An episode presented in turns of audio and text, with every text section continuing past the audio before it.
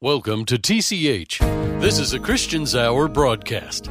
So here's a question for you Will you continue to call or text someone who ghosts you?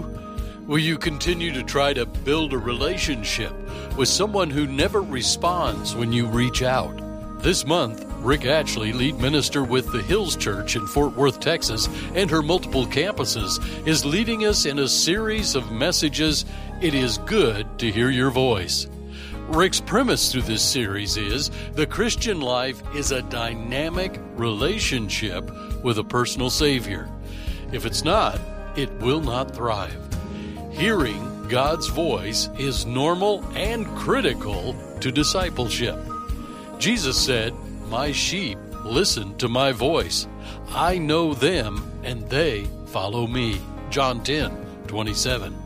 However, so often we choose to let the ambient noise of our lives drown out the voice of God. Getting better at hearing Jesus has to be imperative to us. We must intend to improve our hearing. So, with a hearing test with eternal implications, here's Rick Atchley. It's impossible to follow Jesus without this verb, and the verb is hear. Jesus said in John 10, My sheep listen to my voice. I know them, and they follow me. Jesus understood you cannot follow a shepherd you never hear. And so one Sunday after the pastor was through with his message, a man came forward and said, Pastor, I desperately need you to pray for my hearing. So the pastor put his hands on the man's ears and prayed fervently. And when he was through, he said, How is your hearing? And the man replied, Well, how would I know? It's not till next Wednesday down at the courthouse. so when it comes to being a follower of Jesus, how often do you pray for your hearing? You pray for my speaking all the time. Do you ever ask anyone to pray for your hearing? Do you understand as a citizen of the kingdom of God, you have the capacity and the responsibility to hear the voice of the Lord? We're not just expected to talk about God or even just encouraged to talk to God. We were meant to talk with God. And the good news is we serve a God who likes to talk. So we're starting this series called It is Good to Hear Your Voice because you cannot follow a rabbi you do not hear. And so this is the first lesson in this series, and we're going to do a few foundational principles, and maybe the most important is this one. The Bible speaks of a God who speaks. And you have to believe that or nothing else I say is going to matter. The Bible speaks of a God who speaks. Please notice I did not say the Bible speaks of a God who spoke.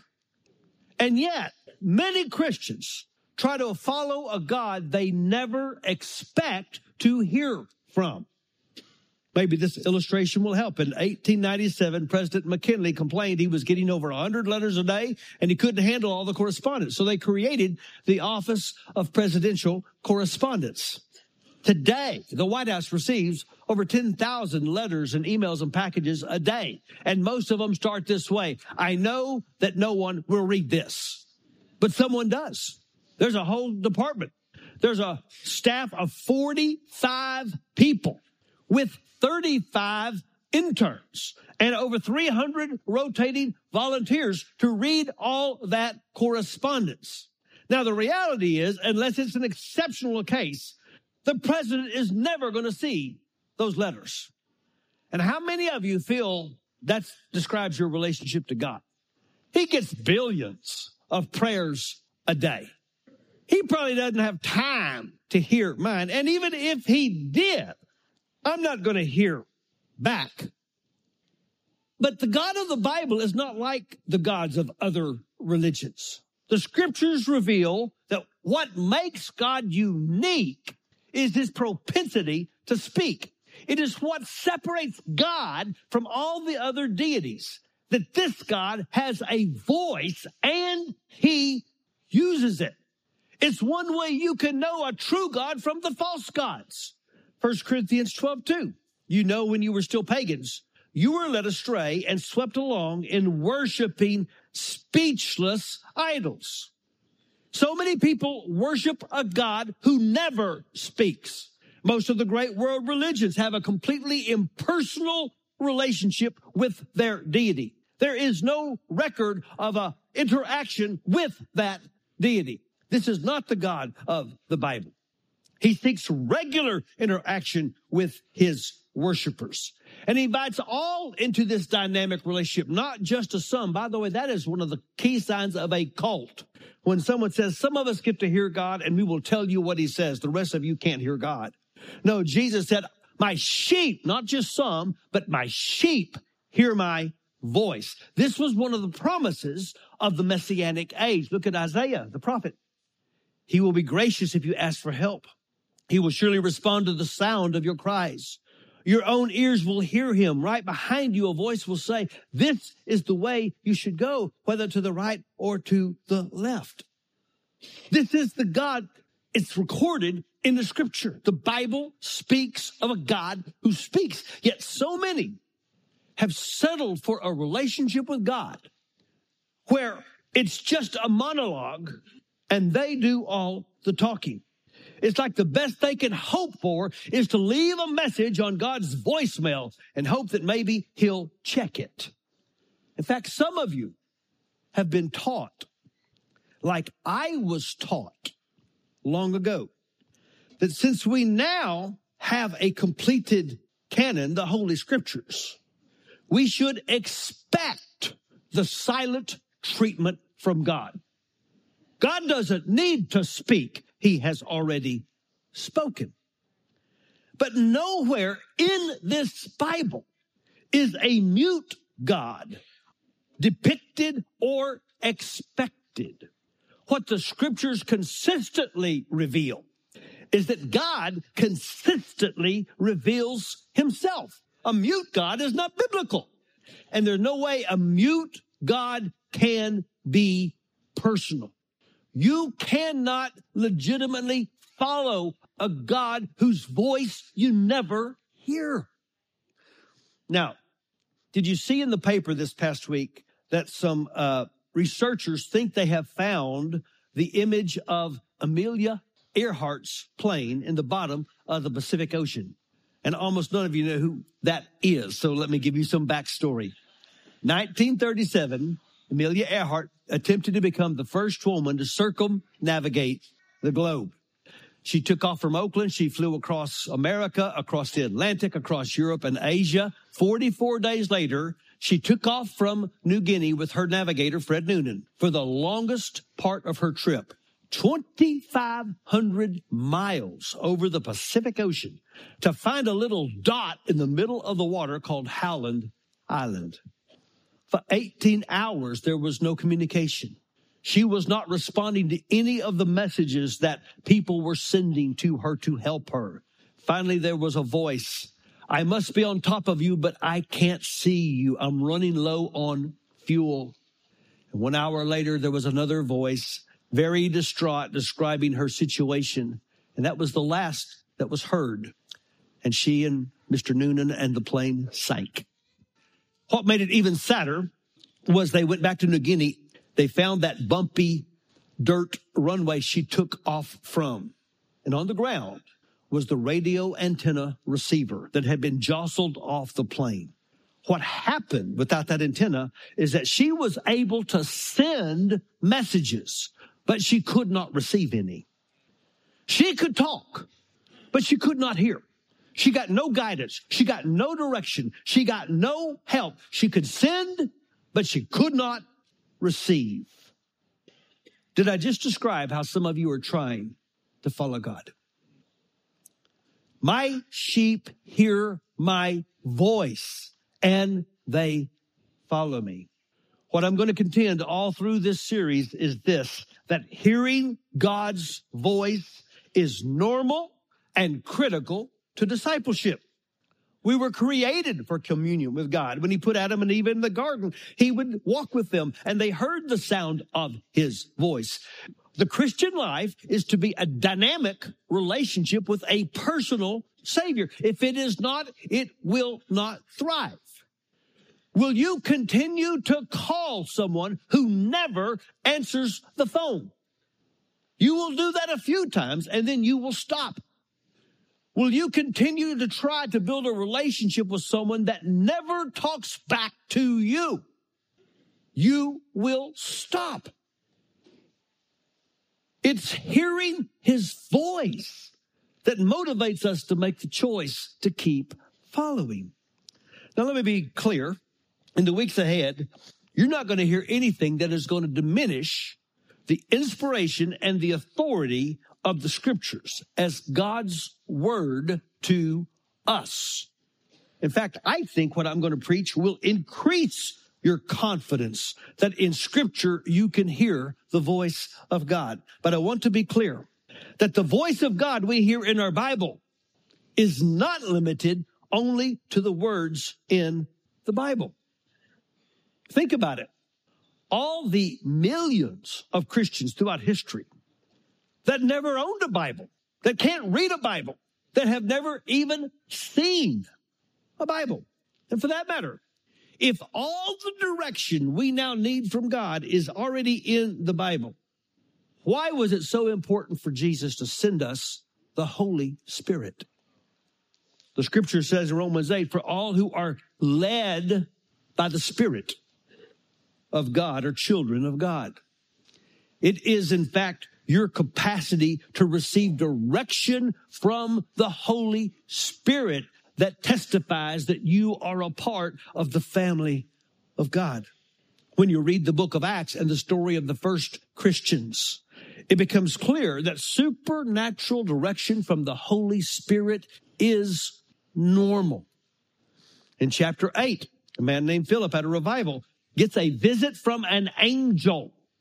He's told to go out to a road. He's on that road. And the Holy Spirit says, you see that man from Ethiopia in that chariot? Go up and join him. And Luke writes that like it's normal. Luke doesn't say, now the strangest thing happened next. In chapter nine, you have a man named Ananias in Damascus and he hears his name, Ananias. And he turns around and says, yes, Lord. Do you do that when you hear your name? And again, it is written like this is just normal for Ananias to expect to hear the voice of Jesus. In chapter 10, you have a Roman soldier named Cornelius and an angel appears to him. It says, send off for a man named Peter. So he sends people to that town and Peter's up on the roof and he's getting a vision from God telling him to receive these men and go with them. In chapter 16, you have Paul. He wants to go up into Asia and plant churches. And it just says the Spirit said no. So he says, well, then I'll go down to a region called Bithynia and plant churches. And again, the Spirit says no. How did the Spirit say no? We don't know. But apparently it was very normal. So he goes to a place called Troas. He goes to sleep. He has a vision. And God says, come over to Macedonia. And the gospel goes to Europe. And again, these and many other examples read normal. This is how the early church operated, constantly hearing the voice of the Lord. So the question we have to ask as we read the book of Acts, is Acts filled with exceptions to acknowledge, or is it filled with examples to expect? I believe the story of the early church reveals hearing God's voice is normal and critical to discipleship. Many of us grew up in churches that believe this to a point. Here's what I mean. In the little church in which I was raised, you learned early on there were certain phrases that you should use in your holy prayer. One of them was, please give our preacher a ready recollection of the things he has prepared because evidently when I was young, preachers were very forgetful and they needed help remembering their sermons. Another at the benediction was to pray and bring us back at the next appointed hour. And a phrase I learned as a boy, because I heard it every Sunday, was we ask God to guide, guard, and direct us. I thought it was one word. I thought maybe that's a German word, but I learned it You see, it was normal for us on a weekly basis to ask God to give us daily direction. We sang it too.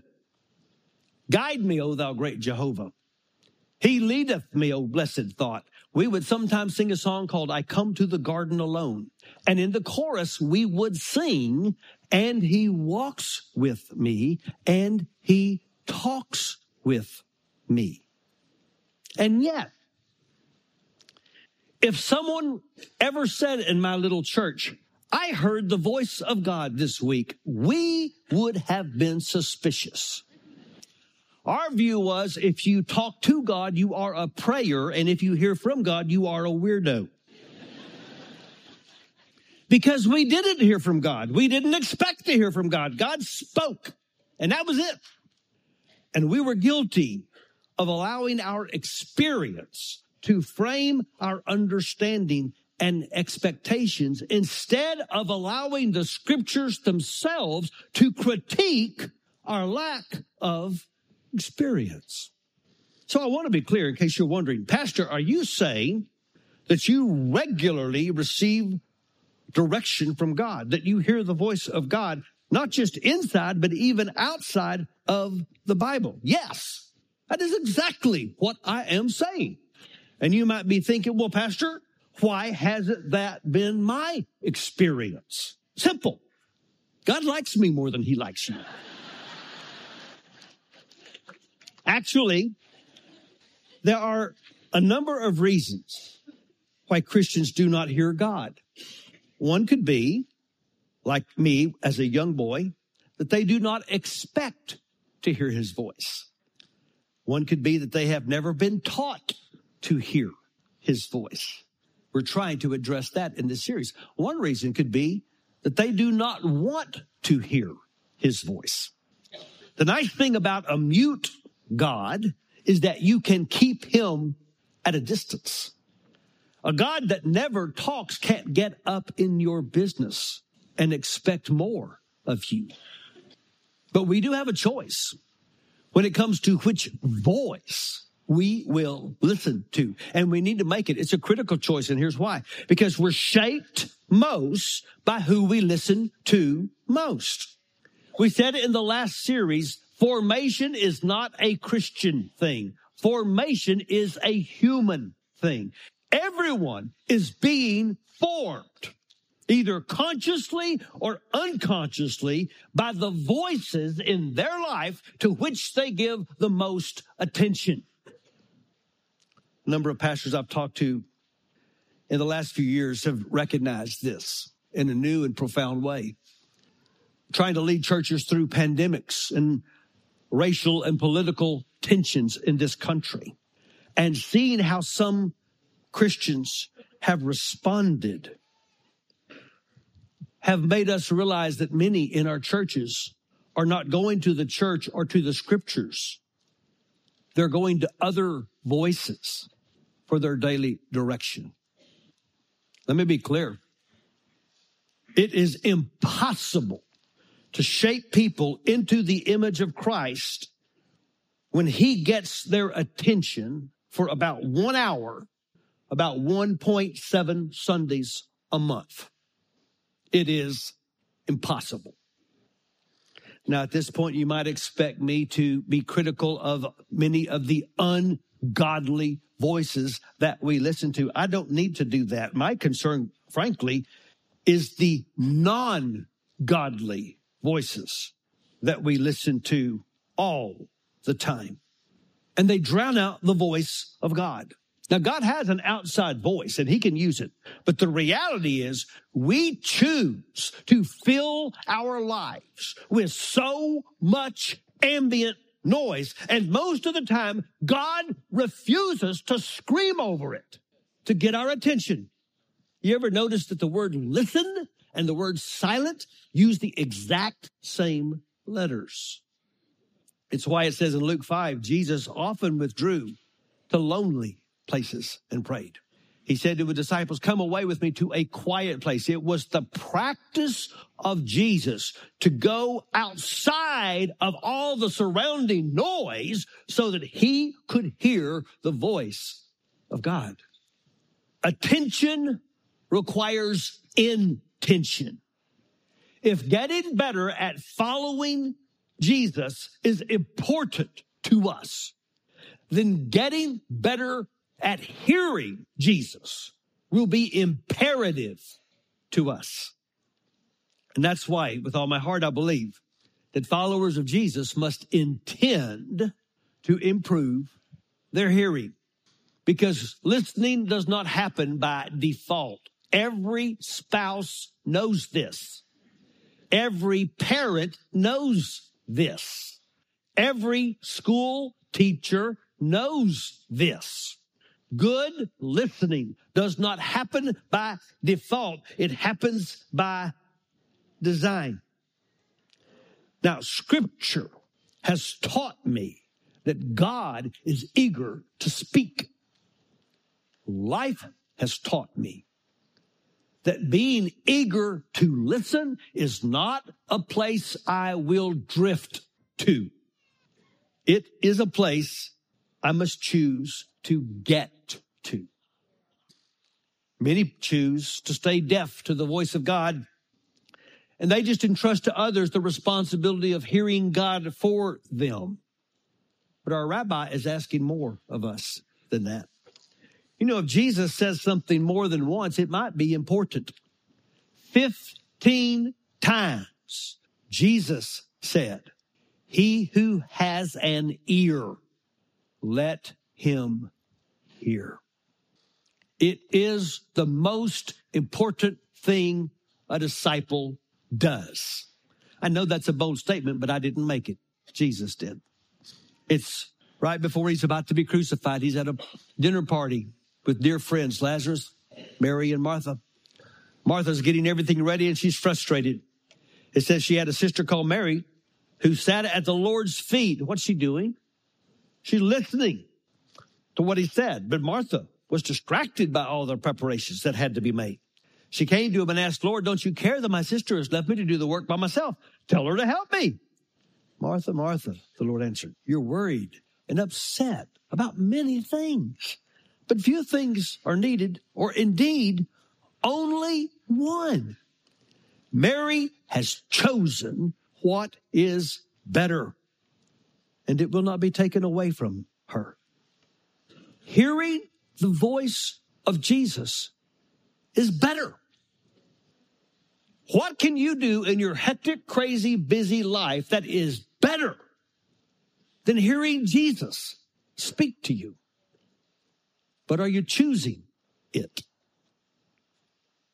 You see, hearing is the means. Jesus is the goal. Mary didn't want anything from Jesus. She wanted Jesus.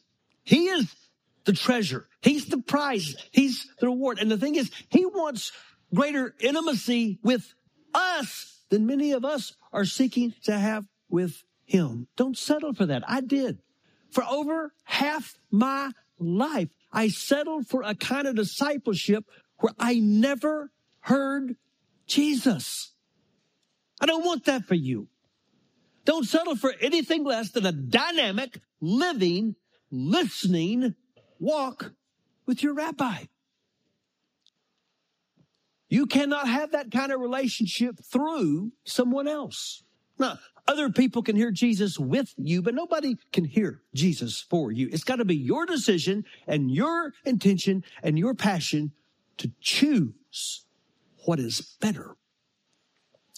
So I want to close with one more illustration. And again, only a few will understand or remember this picture. But in the mid last century, it was one of the greatest icons in marketing world for RCA Victor Records. Here's the backstory. That painting was uh, by an English artist named Francis Barraud. That little dog's name is Nipper. Nipper belonged to his brother who was sick. And his brother recorded his voice on some phonographs. And when he passed, those phonographs and little Nipper became Francis' possession. And when Francis would put those phonographs on his gramophone, wherever he was, little Nipper would run to that speaker and cock his head and listen because he recognized his master's voice. And by the way, a cat would not do that. Don't you push back. You know I'm speaking truth. But you can do that. You can learn wherever you are to hear the voice of your master. You can decide whatever it takes, I'm going to get to where I need to be to hear the voice of my master. You can hear the voice of Jesus. And it does not mean you are weird. It means you are a disciple.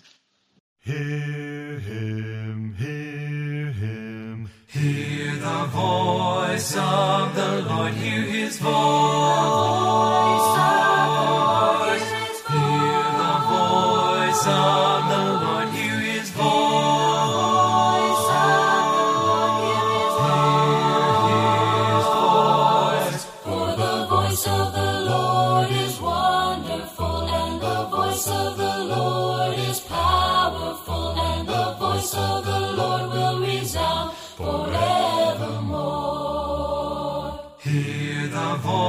voice of the Lord, hear his voice.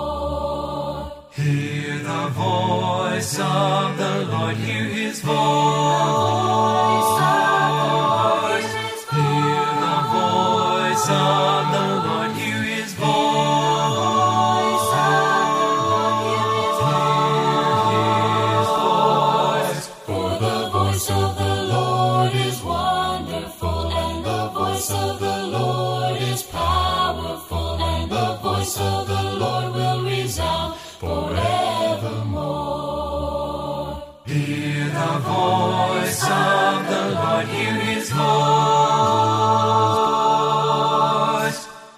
Thanks, Rick. We hear you. Our thanks too to Acappella Ministries for their music of worship. As the years go by, more and more, I notice how the voice of the Holy Spirit is becoming easier to identify. So, while my physical hearing is not what it used to be, my sensitivity to the leading of the Holy Spirit is becoming more heightened. When I silence the clutter.